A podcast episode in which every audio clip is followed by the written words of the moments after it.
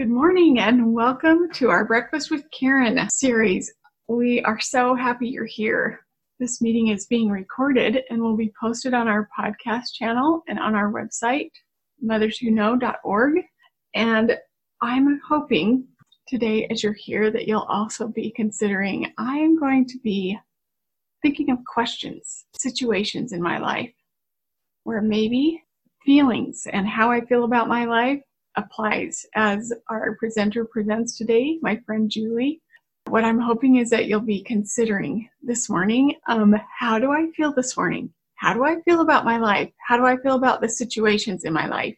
And that you'll be taking notes today about the things that you feel as they relate to the things Julie will say. But I wanted to officially welcome you to our Breakfast with Karen, sponsored by Life Changing Services, Mothers Who Know, and Mom Power, Women Centered in Christ. Between each eight week series of our Mom Power training, we have a free three week webinar series called Breakfast with Karen. So, welcome. You're here for our third of three in this series, and I'm so excited about our message today what we're hoping is that you will receive so much hope from our message. I've gotten some feedback from last week's webinar when Kelly presented and the hope that sisters have gotten from that. And I'm so appreciative of your notes and your comments on that. Thank you so much. If you weren't able to hear the last two webinars by Kelly last week and then myself the week before that, be sure to check those out. They're already posted on our podcast channel. Our podcast channel is titled Mothers Who Know, and that's on any podcast favorite channel you have. So I want to extend a special invitation to you in case you aren't aware of and you aren't registered for, you will want to get registered for. Uh, next week, August 27th, our next Mom Power training starts. And it is such a powerful, wonderful class that has such a great message about where you're at right now and how to recognize what wonderful things lie in your power and that we're never powerless. We have so much help and there's so much hope and we all face so many storms in our lives and I am so appreciative of the information in the mom power training and how it it helps us to with tools and principles effectively find more courage in our lives with the ongoing storms that we face and be able to know how do I stand in this stormy place, in this messy place in my life that I'm trying to manage in a faithful, hopeful, powerful way? And how do I love and support the people in my life that I have stewardship with in that same way?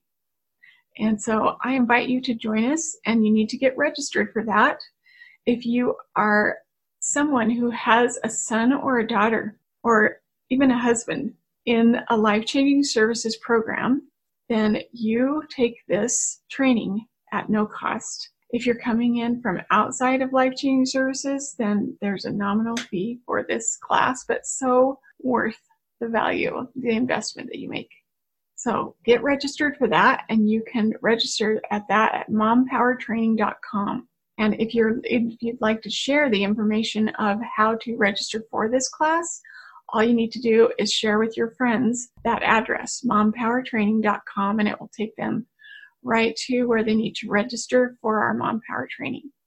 Okay, well, now for the best part. I'm so excited today. Our topic is I want to feel better about my life. And if you've been around me very long, then you understand that I I promote um, that the real battle is to keep the spirit in our lives. And the real battle in our lives is to be able to believe in and have the courage to access not just the courage, but the confidence to access our Savior's power that He offers us through His atonement throughout the day in our lives, not just when we say our prayers, not just when we're doing our spiritual routines, but throughout the day.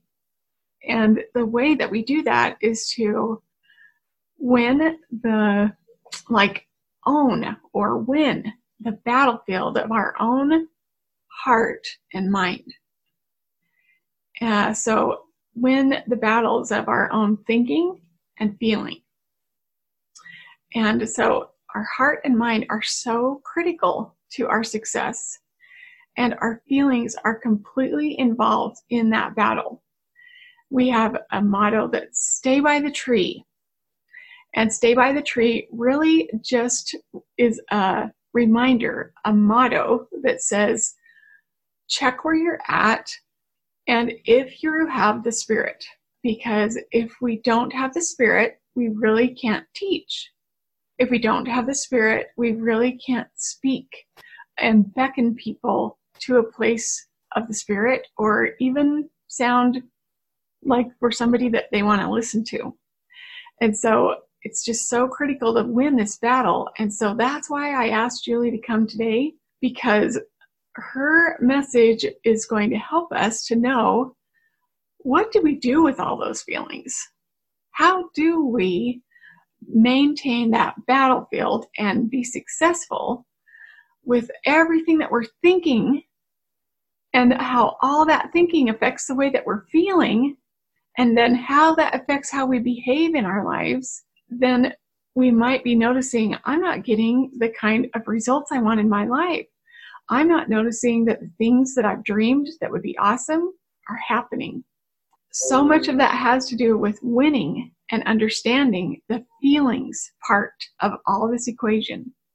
Because if you can manage your feelings well, then you can keep the spirit it's the adversary actually knows that, especially with women who have gifts and so many feelings, because our radar is broad. We have a, ra- a broad radar on lots of things that we care about and love, and many feelings about those things. And we also gauge our success quite often on how all those things are going. And so it's so valuable because we always will have feelings about the things we care deeply about. And then we will tend to behave off of how we're feeling.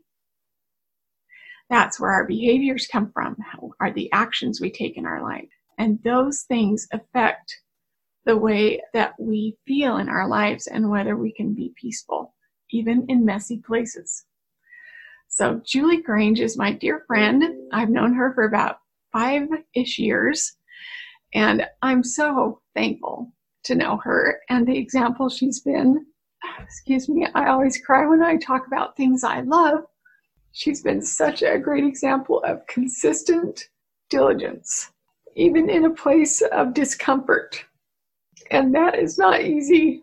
Excuse me. I've been emotional this morning because uh, when I was doing my power goals, my prayers, writing, and reading, I I actually got kind of taken to task this morning, and it's been it's got me overwhelmed with emotion already. So when I'm talking about Julie and the example she's been of someone that's so diligent, even in the face of discomfort, to learn and to train herself and to make herself available to be someone with a message that she can share that has so much value to women. So I want you to know that Julie is not only a certified Eternal Warriors mentor, but she is also a coach, a mentor. And the things that you hear her talk about today, if you're curious about them and want to know more about them, I want you to know that you can reach out to us at motherswhoknow.org and we will get you her information if you'd like to talk to her. This is her beautiful family. She loves her family and her family comes first. And I have loved that example of, from her as well. Just how she's navigated loving what is in her life and accepting those things because she's learned so much about what she's teaching us today. It has helped me to be a better trainer, a better coach, a better mother, a better individual, knowing just this piece that she's going to teach us today. That's why it has so much value to me that you hear it uh, because it's important to know how to manage ourselves so that we can support God's work in a powerful way. So I'm turning it over to you, my friend. Thank you, Julie. Thank you, Karen. Um, it's such an honor to be with you today, and I just want to thank my wonderful friend Karen for inviting me to speak with you today on this subject that's really dear to my heart. And now her emotions have kind of got me a little bit triggered, just because that's what happens to me when someone has um, tender emotions. Then I um, pick that up and just it, I'll have I'll get it under control here too. But I might just choke up a little bit during this process of getting started. But um, thank you for that beautiful introduction. I love the past five and a half years that I have been with Life Changing Services, either as a student myself or um, the process of learning to become a mentor and trainer for Eternal Warriors. It's been a wonderful process. It's grown my life. I've always loved things of self help to be able to enhance my life and become the best version of myself. Because I know, like what, what Karen just said, when we become the best version of ourselves, we are we show up differently for our families. We show up able to be their cheerleader and um, mentor them through their hard times and through the times that they have to go through. So, with that in mind, I will. I'd like to tell you what we'll discuss here today. There, there's three steps that we will go through, and the first one is why we have negative emotions in the first place. Why do we? Have you ever even considered that question? The second thing is what are our biggest hangups during an emotional ba- um, battle when we're in the midst of that storm? This part portion has been is one of actually my favorites portion of the um, information that I'll give you today, because what it did for me in my life was it showed me what I was doing, why I was um, pulling back, why I wasn't able to show up, and then the third thing that I will discuss is how to move through the process of processing your emotions. Because there is a process that you can do to be able to get to a place of um, what I'm going to discuss a lot here in this class today of being in a place of good cheer. Because Heavenly Father told us we can do that. And that's a cool thing. And He tells us over and over in the scripture. So I love that, that He kind of just like plugs that in there every once in a while. You know, you can get to a place of good cheer. And I love that. So we all live in this place, right? Uh, where we go to a battle with our emotional storms, right? And I believe we can g- gain emotional stamina over that. That is such a wonderful place to be. And um, I'm going to back up just one minute here. I wanted to give credit to also the coach that I had last year, I've also stepped outside of Life Change Services and got other training. And um, that was from a lady called Jody Moore. And she was with a place called the Life Coach School. And I just want to give some credit where credit is due because the information is not just mine and I don't own it, but um, I feel so blessed to have been able to train with other people. So just wanted to add that. So, just in mind with the emotional storms that we go through, I believe that we do not have to live in a place of, like in the scriptures, it says, in a gulf of misery and endless woe. How many of you feel like that you get to that place when you are in an emotional storm? I bet most of you do, that you're just in that gulf of misery. I hate it personally. I don't like to be there, and I love the training and the information from this lesson that has will when i get in that place and we will and i always will get there because it's part of life i love being able to climb out of it in a better way and when you apply this information you also will be able to move out of that in a better way. Because our job is to learn to bridge make a bridge over that gulf of and just and just bypass it. Just don't even go there. If we can but we're gonna we're gonna feel the emotion. We might as well not sink down in the gulf. From this lesson you'll also be able to coach yourself. The information at the end of the lesson is actually some steps to coach yourself who wouldn't love to not be able to just have to call somebody up and say can you coach me through this because I, I can't get it sometimes we just don't have the time to do that i highly recommend getting help when you need it on a bigger when you're in a huge mess, But sometimes we just have little messes and we can clean them up all by ourselves. And we I've learned to be able to coach myself through some of that time. So we would all love to be happy all of the time, right? All of the time. But you know what? We can't.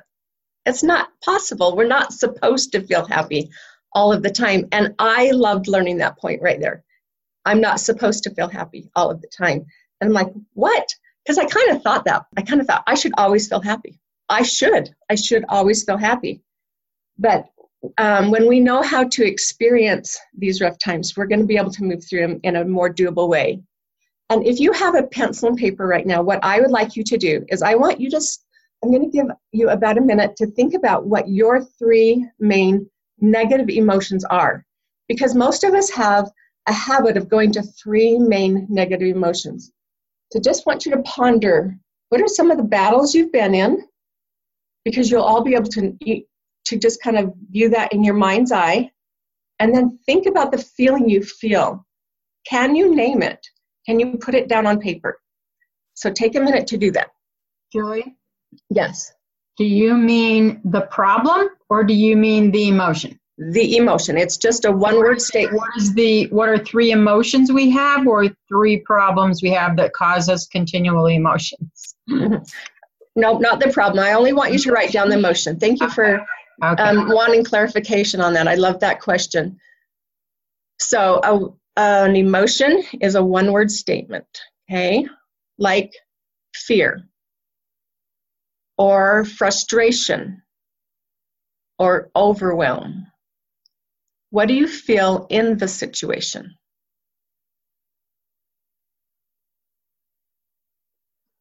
Okay, so you've probably had enough time now if you um, if you still are having a struggle getting to um, those emotions, it's okay. You know what? Because most of us, if you haven't had this class before or heard me talk about this or heard someone else talk on this subject, you might not have considered naming those emotions and um, not being able to even just put it to a word. That's sometimes really hard. And when I first started, it was really hard. I didn't know how I felt. And I was like, wow, this whole thing was really valuable to me to know how I feel and what I was feeling. Just set those feelings aside for just a minute while we get into the next portion of um, this information. Jesus Christ said that we cannot bear all things now. I really love that he said that. He gets that. He gets that I'm going to be in a strong emotional place some of the time. But he also said, I will lead you along.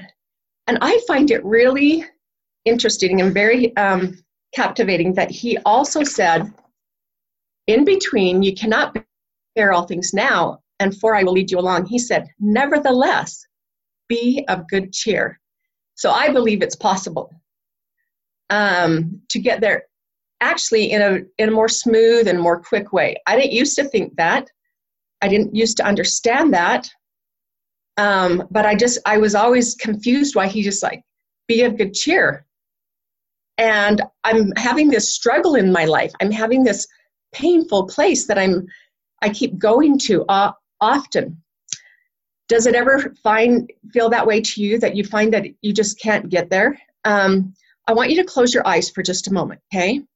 And I want you to imagine one of those situations that you just thought of where you wrote down that one word statement about how you feel. Now I want you to imagine the emotion, okay? And um, I, know, I know that's kind of a hard place to be right now. I actually don't want you to feel that way through the rest of this, but I want you to, um, now I want you to try to get to a place of good cheer in that situation. I want you to feel how hard that really is. Okay, now I want you to just um, you can open your eyes now. But I want I wanted you to kind of experience that for a minute because when you're done with this and you go on with your life, when you're done with this lesson here today and you go on to, with your life, I want you to think about that. I want that to be able to pop up in your mind that oh yeah, she said I can I can get to good cheer, but I have to practice some things first. Okay? So what about noticing your feelings? Have you noticed them before? We often don't take notice of them and we don't know um, we don't want to know to them because they are uncomfortable. They're they're hard. They're super uncomfortable. And that's the reason we don't give them a name. It's the reason we can't move through them very easily is because it's uncomfortable. Our brain is designed to keep us comfortable and in a, a place of peace and joy if possible. But because we feel uncomfortable, we push our feelings away. So that leads us into the next part of the discussion. There are three things that we do when we feel these feelings of discomfort in our bodies. And the first thing that we do is we judge the feeling. Okay? We think that we are not supposed to feel uncomfortable. We think we shouldn't be overwhelmed because I should be able to handle all of this stuff. But that is um, self judgment. And when we live in self judgment, it actually um, perpetuates the feeling of overwhelm or fear or anxiety that you might be feeling. So I'm going to ask you a question Are you really not supposed to feel overwhelm, discomfort? We think um, that it would be nice to feel happy all of the time, but that would just really be boring. It really would. Because if you felt happy all of the time, guess what? You wouldn't um, it you wouldn't be you wouldn't even know what happiness was if you were happy all the time. It would just be like a fish in the water. It doesn't really probably even know what water is, right? We we don't even think about the air we breathe. It's just around us all the time until we until we can't breathe basically. And that's why we have to have that opposition of all things. Christ taught us that we would have opposition in all things. Um, in the life coach school they teach that that's the 50% rule.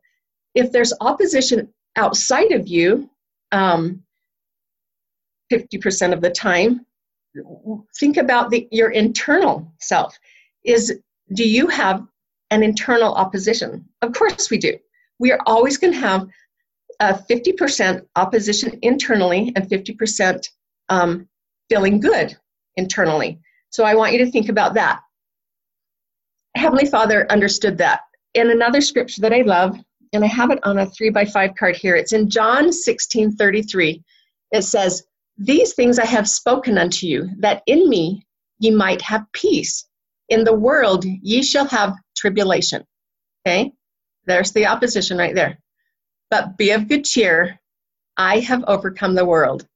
Don't you find it really interesting that he does that little triangle again? He says, You're going to have tribulation, the 50% rule, the opposition. And he says, I've overcome the world. Notice me over here. And then right in between, he interjected again be of good cheer. Notice that pattern in the scriptures, right? Between him noticing you and reminding you that he's going to be there for you, he says, be of good cheer. So I've drawn this triangle, and I want you to notice you are on one side. And Christ says, I'm always going to be right there for you. I'm going to be standing right there near you. And I've got your right hand, I've got your left hand. And it's because of this atonement that I've done for you. In that scripture, it says, I've overcome the world through the atonement, he overcame the world for us. So it's absolutely possible. This one scripture taught me that very thing. I and and drove this testimony home for me that I can get to a place of good cheer. Okay, the second thing we do is we tend to resist feeling uncomfortable uh, with the pain of emotion, strong negative emotion. And I want you to picture something with me. I want you to imagine in your mind's eye that you're in a swimming pool and you have a very large beach ball and you've just blown it up and inflated it with all of that air. Now, I really want you to picture this. Even if you put your arms down, I want you to picture yourself and push that ball down under the water. You've probably all done that once or twice. Put something with some air pressure in it under the water. I want you to push it under the water in your mind's eye now and with your arms, and I want you to feel the um, resistance of that water with that air pressure in there. But you're trying to hold it under there with all your might because you're actually having fun with some friends and you're trying to hide that ball from your friends, and you're um, you're keeping the your arms down and you're feeling the pressure and pretty soon your arm starts kind of aching but you really are having fun with this game and you really know that they don't realize you have the ball and you're holding it under even longer and your arms are starting to hurt like crazy and then all of a sudden because your arms can't take it any longer and your friends haven't discovered it all of a sudden that ball comes shooting out of the water and just exploding because your arms couldn't take it any longer. And that's exactly, that's the picture that I want you to think about with your emotions. We push them away, we resist them because we don't like the struggle or the pain of it. Our brain doesn't want the pain of it. Like I said before, it's designed to keep you in a place of comfort. It's pre- and that's and if you're resisting your feelings, you can even think to yourself, "Oh, my brain's working just fine. It's trying to protect me. But that's okay. I'm okay with this emotion. But with emotions, the problem with trying to resist them is they morph, they move to a new stage. Like, for instance, if you have a feeling of shame, it can change into a feeling of fear. Or if you have a feeling of frustration, it can go to the feeling of anger. And you can imagine when you get to those um, new emotions, fear, those stronger words like anger or embarrassment, sometimes we erupt. We erupt over people, we erupt um, at ourselves, and we're not patient with ourselves or other people. So, resisting our feelings is one of the problems we go to when we are in, in painful emotional situations. All right. The third thing we do is we buffer the feeling. Now, what do I mean by that? I want you to picture yourself in a buffer zone. It's um, a buffer zone is when you're trying to cushion or shield yourself from the way you feel, and we do this by um, abusing things that are can actually be good in our life. We may abuse food. We may abuse, um, let's say, shows on Netflix or, uh, or other channels like series. We, we can watch them over and over and over, and it's really easy to do that when um, we don't want to feel feelings. Now, I'm not saying that watching something or eating food is awful or even going to read books, but when we do it in a way that is more addictive or habitual, um, for long periods of time, like sleeping or um, maybe even shopping. When we do it excessively, when it when, then it starts to change. It turns a positive thing into a negative thing in our life. So why do we have negative emotions anyway? I never thought, I never used to think they were useful. I didn't like feeling them. I had, um, I grew up with a lot of anxiety in my life actually and over some of the struggles that personal struggles that i had or personal struggles that my parents had. And you know i didn't like feeling those feelings. And i'm sure many of you don't like feeling the feelings of negativity either. And i remember um, a class i took a couple years ago and one of the ladies the, the or the presenter was saying how useful that this negative emotion was to her. I'm like no it's not. How can you even think that? How can you even think that that could be useful to you? And even her explanation didn't seem to satisfy me until that I until I got further into studying and understanding why they're even um, useful. But this is what I want you to think about in your mind. Your emotions are your alarm. And I want to offer you, offer to you that um, that it can be an alarm in your life for something that is maybe off, like our thinking, and I'll explain that in a minute. So consider with me for the next um, half hour that your um, negative emotions are useful because let's say like physical pain. Physical pain, why is that useful for you? What do you do with physical pain? If you had um, just bought a new pair of shoes and it was creating a blister on your heel, then you would go put a band aid on your heel, or you would intermittently wear the shoe so your foot would get used to wearing the shoe because of the pain that it was causing you. Okay? So, um, our emotional pain is the same kind of thing. It shows up for us to help us realize that we are thinking um, things that are not useful for us. They're not leading us to the light of Christ. It's not leading us to help us to work on ourselves to become a better person. And I love that about a negative a negative feeling. So, like, let's say, for instance, if you're feeling the feeling of shame, you can take time to notice um, the lie of, I'm not good enough. How does that feel? That, how does that thought feel to you? I'm not good enough. It's going to take you to a place of shame. How about if you're feeling a moment of frustration? It could possibly lead you to the lie of they're not good enough. How many times do we enter into frustration because they're not good enough. I'm going to tell you a little story really quick. I w- um, we went to um, Willard Bay last weekend, and my husband was loading the kayaks. And um, usually we put them in a trailer, and it doesn't take very long. And he was out there for a long time. And I had, uh, I was starting to feel a little agitated. I'm like, what's taking so long? So I was feeling the feeling of agitation. And then um, I looked out the window quite a bit later, and he was trying to tie them on top of the sequoia, our um, our vehicle that would be pulling it. And I'm like, why is he doing that? And why is it taking so long? And because I was in a hurry, I let my thoughts get away from me. And all of a sudden, I had this rush of feeling of frustration. And I knew I was in an emotional storm. And I had not felt the storm for a long time because I I knew that I had really tr- started to conquer some of this frustration that I feel in other people that of they're not good enough at whatever they're doing. But like I said, we are still living in this life, and 50% of the time, things will still come up. And so I took a moment and I thought, okay, I named the emotion I felt. I'm feeling frustration.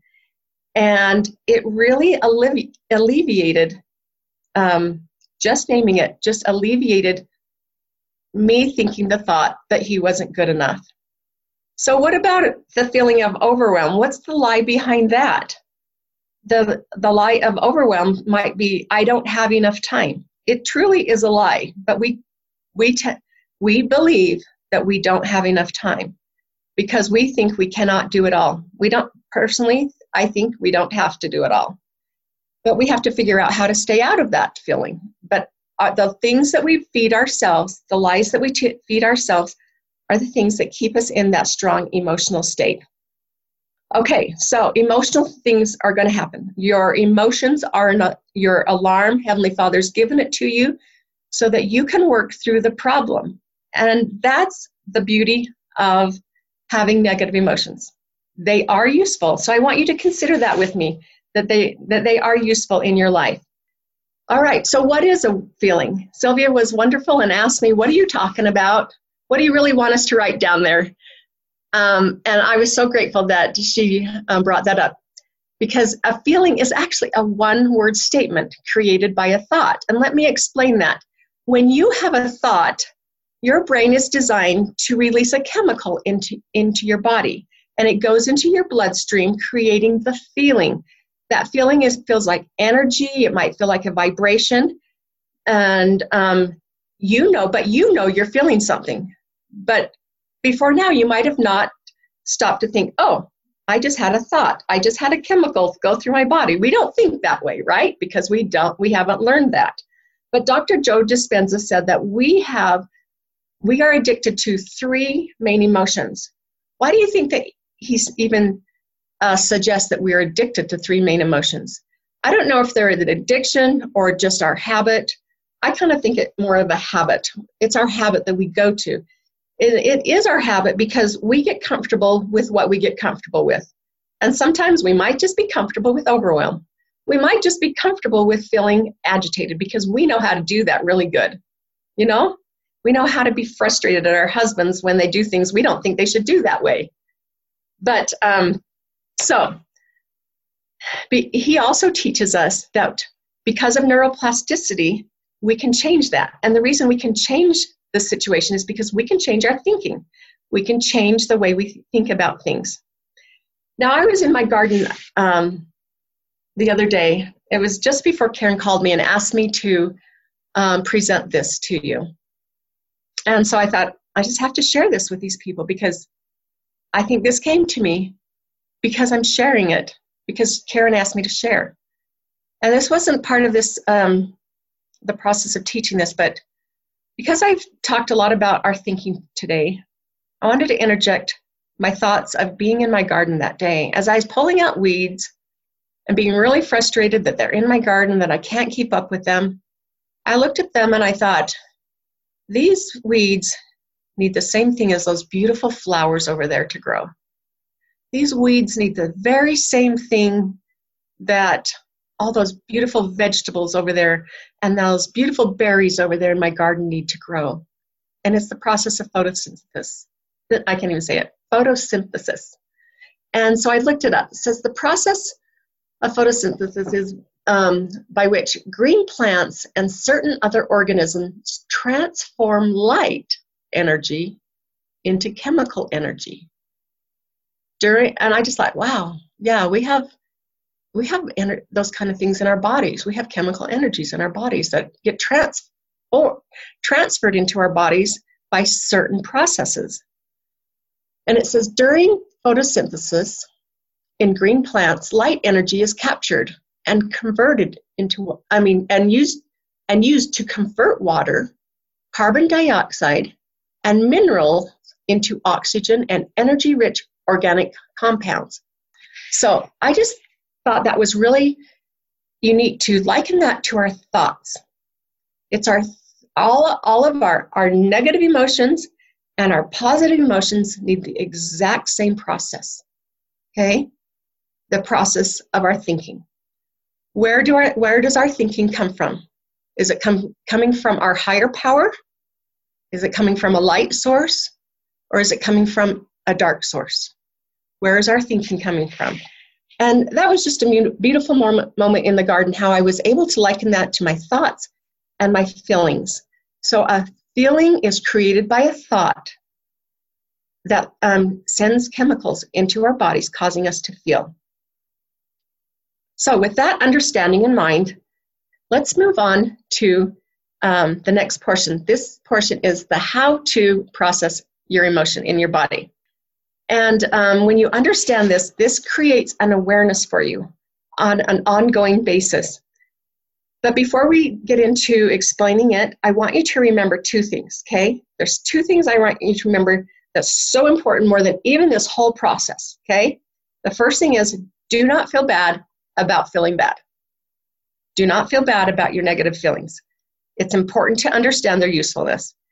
This is exactly how it's supposed to be. This is our refiner's fire. Heavenly Father told us we would have a refiner's fire. And who of us do not want to be refined? I love Elder Maxwell's quote where he says that we all knew that we, and I'm just going to paraphrase, I don't, I didn't even look it up, it just came to my mind. We all knew before we came to this life all of the things we were going to get into. But how many of us say, Heavenly Father, don't make me feel this way. Don't make me have to work on this tribulation. Don't make me do this. Please excuse this from my life, and then let me show up in thy kingdom with you. But what he's doing, he's processing us into gold so that we can live with him in his kingdom again. All right, and then the second thing to do is to stay in a place of curiosity. Just be curious about all of the feelings that you feel in your life. So, number one, the first stage of processing your um, emotion as I want you to take that beach ball now, and I just want you to just let it relax with you on top of that water. Just open the door to it and invite it to be with you. That's what you do with a negative emotion. You just invite it to be with you. You just observe it and be okay with it. It's just floating there on top of the water, and it's okay. There's no judgment here, there's no resisting it, and there's no buffering. There's no buffering at all. Okay? We're just going to be accepting of our emotions, okay? And step number two is to name it. Name that emotion. Give it a name. Is it shame? Is it overwhelm? Is it fear? Why is it important to even name it at all. Why is it useful? I think because when you give it a name, if you look at that word shame right there on the board on, on the screen, it has letters, it has form. And so what came up for me when I learned this method is I learned that I had been living in a place of overwhelm a lot.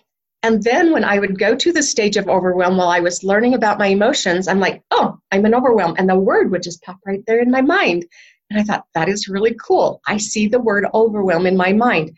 It, it, it helped me to notice the next time that it came up for me because I had this picture in my mind of what overwhelm said to me. It's that word right there.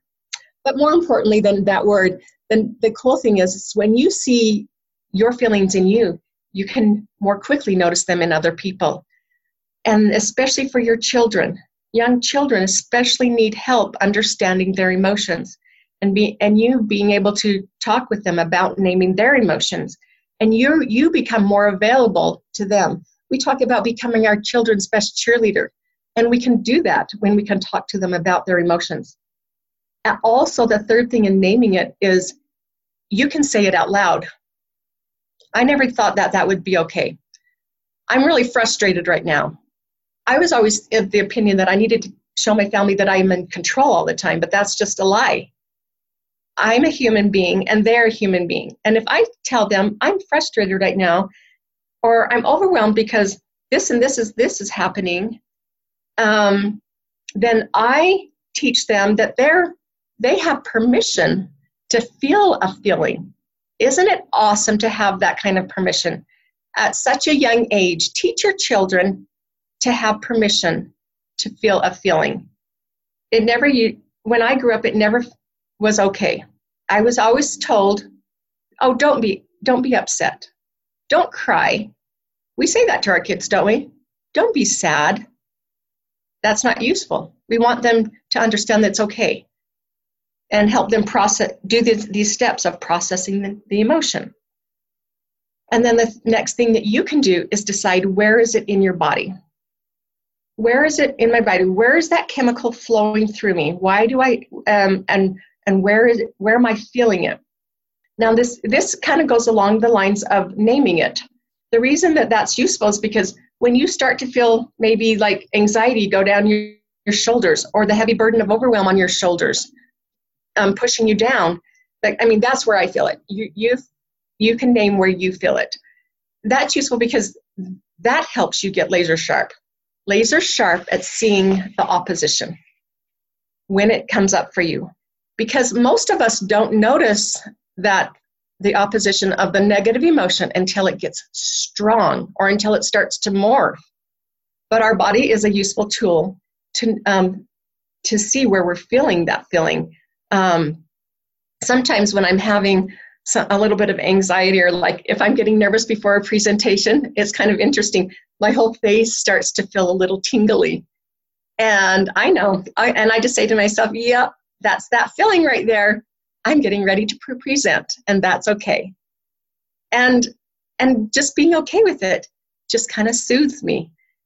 And Heavenly Father gave me that feeling because when you get an adrenaline, he, he wants you to feel a little nervous before you start presenting. What I've learned is he's given us just that little bit of adrenaline to keep us thinking the way um, what we've learned and being able to present what we want to present. And you've maybe given a talk in church. That's the reason why. Okay, um, step number four is to ask yourself a powerful question. Now, this is one of my favorite steps um, to ask myself a powerful question. And I like to memorize a powerful question. And they need to be a real simple question like, what if it's okay to feel like this? Just like I told you, what if it's okay to feel that tingly feeling in my face during a presentation? Um, what in what way is this feeling serving me? I get why the tingly feeling is serving me, okay? I don't have to push it away or be stressed that I'm feeling that way. I'm like, this is normal just before a presentation. Okay? I also like to say a powerful statement. And I learned this from my, one of my, our state presidents. Um, he said, that we can get comfortable feeling uncomfortable feeling uncomfortable. So when I go through a negative emotion, I'm like, okay, that's uncomfortable. And I'm a, and well, I don't really think it's comfortable to feel it. I can say it's okay. So I but I but his words always come into my mind. I can get comfortable feeling uncomfortable. So those are a few of my favorites. But here is a step where you create. This is your creation part of the whole sequence is you create your own powerful question. What are you going to ask yourself in that in in the moment of when you're feeling stressed? The, why do we do that? Let me tell you why the reason why we do that. The reason we do it is because in our brains, um, it, we're designed to, um, like I said, feel more comfortable. And um, our brains will start to go to sleep to try to get us to feel more comfortable. But we want to stay in our higher thinking brain. And the way to do that is to ask yourself a powerful question. If you if your brain is starting to get numb and go to sleep, it's just like you hear the t- in the scriptures all the time. Wake up, wake up, oh my soul. But the way to do that is to to talk to yourself and ask yourself a powerful question. Now, in last week's presentation by Kelly, um, she talked about a book that she loved, and I'm going to share it again here today because I think everybody should read it. Okay, so and I actually went and checked it out. She gave us a presentation about it over a month ago in a another private place um, that Karen teaches, and um, she told me about this book. Change your questions, change your life. So guess what I did? I went and checked it out at the library because of this step um, in overcoming our emotions uh, and being able to process our emotions, I mean. Because she, what she gets, because she is a social scientist, is that our brains need to ask ourselves powerful questions to be able to bring the light. To bring the light back into our life, you have to be able to ask yourself a powerful question. To stay in your higher thinking brain, to stay connected with your Heavenly Father, to get to a place of good cheer. It's a wonderful, this is the most powerful step in the whole sequence to ask yourself a powerful question. So decide in what way the negativity is helping you. And step number five is to just let it wash away. I want you to take that beach ball and I want you to watch it just float away from you. Notice the um, chemicals in your body. Notice them calming down and going away. Our emotions will fade. Sometimes we get scared when we say when we judge ourselves and say we shouldn't feel like this. It and especially when we're in a higher anxiety place, we think I'm going to feel like this the rest of my life. I don't want to feel that way. And um, I do that. I still do that, and I'm still working on that problem when I'm in that higher um, negative place. And um, we tend to think that we're going to be there the rest of our life because I'm scared of the feeling and I don't want to be scared of the feeling and judge it. But um, our feelings will wash away. And when we're having a maybe a, a lower negative emotion, it's a, a good time to no- notice that it washes away more quickly. When you're in a stronger negative emotion, because I've worked through this project process and I've been told that, that it will wash away. Okay, so when I was training to this, I thought, okay, I'm going through the process and it's not washing away. What's going on? So, what I had to learn to do was to be okay with the process of a longer emotion. And, um, but then eventually it does wash away, and I don't have to be scared of it. I don't have to fear it. I don't have to try to re because that pushes me into the resistance mode. All right, so even if you don't keep all five steps in mind, because what I found is, um, I know Karen asked me the other day, now what are all those steps? I'm like, oh yeah, I don't remember. It's hard to keep them all in your brain. Just try to remember at least one or two of them. My, my one of my go-tos, be, just to get the process started, is just to name it. That was my first step, and it's the one I remember the most. Just like you always remember, I Nephi being born of goodly parents. It's you know the first verse of the of the Book of Mormon, right? Well, it's the same thing with this one. I always am able to name it, but to get to name um, asking myself a question, sometimes takes a lot more work, but I'm still, and I'm still learning the process. Don't be um, upset if you can't learn the process right away. You might have stronger negative emotions like I do. Okay, and it, and it gets hard to learn it as quickly as you want to. But it's time to start feeling our feelings. When you get good at feeling your feelings, you no longer have to fear them. You no longer have to fear them. What a beautiful thing. Your children are also new at emotions. Help them to work through it, help them to name it. Remind them that it's okay to feel feelings. They can feel sad, they can feel afraid, and it, it's okay. Just walk them through those steps. You become powerful, then you can help them become powerful. But don't try to practice it on them until you're good at it. You know, you can be okay with them feeling sad in the moment, but just get good at doing yourself. You get you become you can be a better cheerleader for them when you get good at it. Heavenly Father made our bodies. We don't have to be scared of what He made it. He made us to have ne- negative emotions. It's on purpose. And I want you to picture just like when you go to a, movie. You you feel all the emotions in a movie, right? You have felt the drama, you feel the betrayal, maybe you feel the suspense, you feel the joy, even, and the love. Maybe somebody that is showing another person being, and it doesn't worry you, but it worries us in our own personal life. So, what I want you to do is do these things ahead of the storm. Practice it ahead of the storm. Do steps one through five ahead of this, the big emotional battle. And you can do that like if you're having a calm day and your children come home from school and um, all of a sudden the chaos ensues and frustrations starts to build what a good time to practice steps one through five those are lower emotional times even even though they feel strong emotional and they do right they really are not the strong emotional ones that we have in the bigger battles of our life so practice it on the smaller battles okay think of the three main emotions that you want to go to, to what are your three top main emotions? Okay, when you have those in mind, that is a game changer because you can start coaching yourself to that. The reason I say that is because we want to, Christ says that we want to be in a place of love, charity. That's what we want to be in. If I asked you um, what the feeling of love felt like in your body, would you be able to go to it right now? or in the middle of a storm? Or can you, or did you, were you able to visualize anger, overwhelm, anxiety? Was that, is that easier to visualize for you? So think about that. Which one is the most easy for you to visualize? I asked that to a class once, and they were dumbfounded that they couldn't get to the place of love as easy as they were able to get to a place of fear or overwhelm in their mind. Like remember that visualization I had you to do in the in the beginning? I had them do that at that time. So Jody Moore teaches me taught taught us this one statement. She says, "Love is at the core of who we really are." The natural man blocks this love. It's the and I'm going to paraphrase some of this.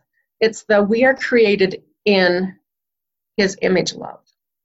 We block that we have the we are created in his image love. She says, we allow our own minds to get in the way and block ourselves from love. We don't have to create love, we just have to allow what's already here. We already have it. We have the love that we need for ourselves, for those other people that we're frustrated with, but we, we, can, we can create it. This is a process of creation in your life. It's a steps of awareness and then a process of creation. She says, We improve ourselves from love. We cannot hate ourselves or others better. So I just want to leave you with that um, and with uh, one more, one last scripture. Um, this is my favorite um, cheerful script, scripture. Okay, I'm on a cheerful kick in this information lesson, and um, because I have a testimony that we can get there all of the time. We just have to be okay where we are, and then we can get there. And it is doable. He said in Doctrine and Covenants, D&C 123 17, he said, Let us cheerfully do all things that lie in our power. And then may we stand still with the utmost assurance to see the salvation of God and for his arm to be revealed. So I just testify to you that it's true. We can we can live through the refiner's fire and stay cheerful. And um, thank you again, Karen, for letting me have this opportunity to present something that is really dear to my heart and that has helped me to become a better version of myself. And I hope that it will help all of you. Thank you, Karen. Oh, thank you so much, Julie. Amazing. Thank you for that. So appreciate your message. I wanted to just have a discussion right now. And because I think what Julie mentioned about letting, helping becoming more emotionally intelligent myself allows other people the permission to do so. Uh, because I do think, I don't know if it's a pattern in everybody's lives, but I think most women feel like we, you know, we get that if mom ain't happy, then no one's happy, right? We just feel like we have to put on this persona constantly that we are fine. I'm fine. Everything's just fine all the time. But we really are human and we have these emotions. And so we naturally buffer things. Uh, just because we are trying to maintain an atmosphere with everybody. And I think that that what you said, Julie, about being able to name our own emotions, being able to say, just your example of, I'm frustrated. And to let everybody know, just because I say I'm frustrated doesn't mean everybody should freak out and think, oh dear, she's mad. That's a negative emotion just being, oh, wow, she's being um, aware of herself. And that's healthy. And it's okay to be aware of yourself. And because she's frustrated, she might be able to, and say, if you could say you're frustrated, you might also be able to request something that would help you. Or say, I need to take a break so I don't get more frustrated. Do you know I mean? So that they understand there's a process to managing negative emotions. But anyway, um, Julie, I was wondering, just because I really want to highlight that piece of how important it is for us to become more emotionally aware. Um, I just think it helps so much when you use that little story that you tell about ice cream, about your personal experience and ice cream, and just how that is such a great example of this is just the normal life stuff, but this is why kids do what they do. But had you known something different, how helpful that would have been. Oh, yeah. Would you share that story? Oh, yeah. I didn't know you had heard that story. That's so fun. yeah. Okay, so this happened when I was a little girl, and um, we um, had this station wagon. Some that'll take that'll date me. Had this old station wagon, and um, I think my uncle was there, and we decided all to go for ice cream. So we all piled in the station wagon, and um, we went down and we got ice cream, and you know it was one of my favorite treats. And I'm like, I'm so excited to get an ice cream cone. And we got our ice cream, and then we all piled back in the car, and we were going to just eat it on the way home, drive home. So we're in the car eating, and I was sitting right by the door, okay, of the car, and I'm licking the ice cream cone, and I must have been licking it just a little bit too hard, just just being in, enjoying it just a little too much. Because guess what happened? The whole thing just plopped off and fell onto the car floor. And I was just really sad at first. First thing, I was sad. I'm like, oh, I really wanted to eat that. This makes me kind of frustrated. But then um, I'm like, oh yeah, now it's making a mess and this is messy and other people are not going to be okay with this mess I just made. And my parents are just going to be unhappy. And so I just kind of inched my way forward and I just hid the ice cream with my niece. So nobody would make fun of me because my siblings were all sitting right here by me. We're just lined right up on that seat. And um, and then so my feelings started I looked back and my feelings started to go to shame and embarrassment and I wanted to hide. I just wanted to hide that mess on the floor. And that's what we all do, right? We just want to hide our messes. So I was starting to hide my mess. And then um, I'm just sitting there, just starting to crush my, crunch my ice cream. Then the kids, or my cone, my brothers and sisters are making fun of me for eating so fast. And how come you're already to the cone? We're still eating our, you know, I just knew that people just frustrated with me and my, my thoughts were just escalating. What's going to happen? I'm going to get in trouble when we get home. So because I was sitting by the door, I was so thankful. I opened that door as soon as we got home. And I opened that door and I ran into the house and I hid in the bottom of closet because I just knew I was going to get in trouble. And pretty soon my father came in. Well, not pretty soon. It seemed like a long time. I just had so long to sit there and think about my thoughts and how much in trouble I was going to be. He came in and he says, We've been looking for you everywhere, and I am so glad we found you. And why are you hiding? And I explained why I was hiding, and he said, You know, Julie, if you just would have, sorry, this is the emotional part. If you would have just come to me, I would have helped you clean up the mess. I cleaned it up all by myself, and it's okay. And I just wished I would have known that it was okay that I made a mess. And that what I was and that what I was feeling, all those shame, all that shame and embarrassment was also okay. Oh, thank you so much.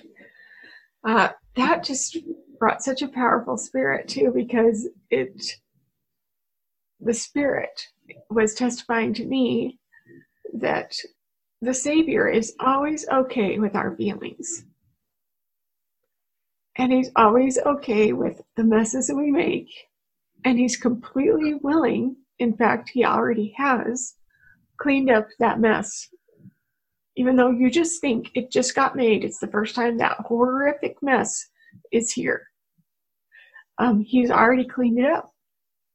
And his willingness to do that, whenever I think we've all had the experience of feeling like, oh, I just am the worst oh, I just don't get it. Oh, I'm just so ashamed.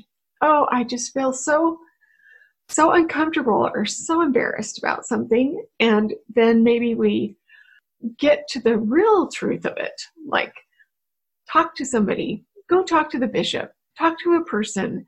And then you understand one another and you realize that wow your emotions about that were so humongous. You thought it was the worst thing in all the world. But once you could see it clearly, it just filled you with this sense of relief and peace and more like assurance. Everything's going to be okay. And I really think that um, understanding what Julie has taught today uh, will help us to find the Savior uh, more fully in our lives. Because when we understand um, one of the reasons he gave us those feelings is um, because he wanted us to be self aware enough to know when it was time to identify those things that we can't carry ourselves. And also to be able to identify those things that we are supposed to notice. I own that. Those are my feelings that is my shame or that's my embarrassment. Those are my that's my discomfort. But what i need right now is to ask for help. Ask for help. Ask for him to come and help me look at this. Help me have the courage to sit with it to learn from it and to be honest enough to tell him about it and not just try to move on like a tough gal. You know to just say, This is who I am. This is what's really happening in my life. And this is important for me to acknowledge where I'm at because the Savior has taught us if you want to be somewhere different than where you're at, you have to be able to sit where you're at and acknowledge it and tell him about it and and identify what it is and ask for the help that you need to be stronger than you can be by yourself through his atonement as he comes in and says, I'll, I'll help you with that. In fact, I'm so glad you finally figured out how to name it, own it, and carry and say, that's what that is. And notice what a burden it is for you because I've already done everything that needs to be done with that for you. So if you'll just hand it to me, just let me help you with that. And you'll probably need to take it back in about five minutes, right? Because you don't quite know how to let go of it yet. But over time, if you keep involving me in the process, pretty soon I'll take all of that from you. I just think this is such an important concept for us to understand because it allows us to access the Savior better and to understand why the discomfort in our life leads us to Him and is part of the process of finding Him. And so, oh, I'm just so grateful for her story. And when she tells about how her dad comes and how he tells her he took care of that all by himself, you know, I just think it's such evidence of that's what the Savior does for us, is willing to do for us. And we are like that little girl in a closet, unwilling, because we don't know quite how to be vulnerable and to get the help we need. A lot of the reason why is because none of us are okay with negative feelings. You're not supposed to have those. You're not supposed to be like that. That means you're bad. That means you're not worthy. That means you're not capable. That means you're not a good mom. That just means so many naughty things. And so instead of turning to the source of our healing, we hide in closets. Julie, thank you so much. Any of you gals, does anybody have any comments? Anything that you've learned uh, from our discussion with and our presentation with Julie, or that you could teach or testify of because you also have learned something? Thank you. Go for it. All right, so I'm going to be very vulnerable, but I suffer a lot from low self. And so I get into that negative place. And then I go from that, it grows into blaming others. That if others hadn't done this or others hadn't done this, I wouldn't be in this situation. And I was listening to a conference talk the other day, and I was reminded about Lincoln. And one of the big deals of Lincoln that made him such a great person is that his enemies, he could have destroyed them. He could have crushed them. He was a powerful political figure. He didn't. He went out of his way to become friends to them. And his uh, political friends would say, Well, why are you doing that? And they're your enemies. Why are you being so kind and so good to them? He says, Well, if they're my friend, then they're no longer my enemy. So, in essence, he's getting rid of his enemies by becoming friends with them. So, I have all these people that I, I'm very bitter I have a lot of bitterness that I carry. And I thought, you know, here is Satan trying to get me to hate people or to be angry with people that should be my friends. The person that I should be always angry about or always thinking is my enemy is Satan, not these people. So I, I noticed it, like Julie said. So I thought, okay, what can I do to win this battle? What can I do? So every time I start having a feeling of negativity towards a person now, where whether I'm jealous of them or bitter or upset, I'll just stop and I'll say, okay, my way of becoming a friend with them is to pray for them. And so I'll stop right there and I'll just say a little prayer and I'll say, Heavenly Father, help that person with what they need at this time and take away these these feelings from me so that I can feel friendship towards them. And I just say that little prayer and my goodness has it made a huge difference in my life. I feel so much lighter. I'm not carrying this heaviness of these people thinking that they're my enemies and and they make mistakes. They do. I make mistakes also. But in the end when we're all up there in heaven it's going to be so much nicer if we can all hug each other and say man i'm glad that's over than to be up there in heaven and be oh yeah you know you weren't nice to me. Anyway that's just my takeaway. Thank you for that there is one question in the chat. Great. I need to know how to reconcile the idea that we should avoid thinking, I shouldn't have this feeling, I should be happy, with the idea that we should be of good cheer. Okay, let me, let me read a little bit about. So she just says, I have confusion about the recommendation to not judge our feelings and avoid thinking, I shouldn't be feeling this feeling, I should be happy. In my mind, I feel conflicted with that recommendation and with the scripture to be of good cheer. I feel the need to hurry up and get over the negative emotion so that I can be of good cheer. So, how do I reconcile that idea to avoid having one feeling when I should be feeling something else? Then you start feeling overwhelmed, and then you're feeling bad that you're having a feeling you shouldn't be having, and then you're going around and around. And go, Julie. Can I answer to that? Totally recognize that thought, and just like, how can I think that I should be happy about it? Because I don't like it, right? Well, of course we don't like it. It feels uncomfortable. But I think that that goes back to the alarm thing. Just be grateful for it. Just be grateful that, oh, okay, this is causing me to stop and think. That's all it's for, is to cause you to do something. It's cause, cause you to take action in your thinking and and what's not useful for you. What's not useful? It's not the negative feeling is not I mean the negative feeling is the useful thing because it's causing you to do something new Okay, does that make sense? You don't have to be happy about having the negative feeling. You just have to be okay with it. Just be okay that it's there. You're there just like you're you here, you're there just to cause me to do something new. You're causing me to say, oh, I might be having some thoughts that are not useful. Because remember what a, a feeling is. A feeling is a one word statement created by our thoughts, okay? A thought created it. If I'm thinking something like Sherry just said, I'm bitter about that person, okay? What is her thought about being bitter? She has to stop and discover the thought of why she's bitter. And then she turned it into, oh, I'd really just like to be their friend. See how that changed her? She noticed the bitterness. And then she was able to pray to pray for them. She understood she was bitter. She used it use she used her bitterness as something useful. She used the feeling of bitterness as something useful in her life. And that's why it's okay. And Sherry, thank you for being um, vulnerable and sharing that with us because that is such a power of ex- powerful example of what I'm talking about here.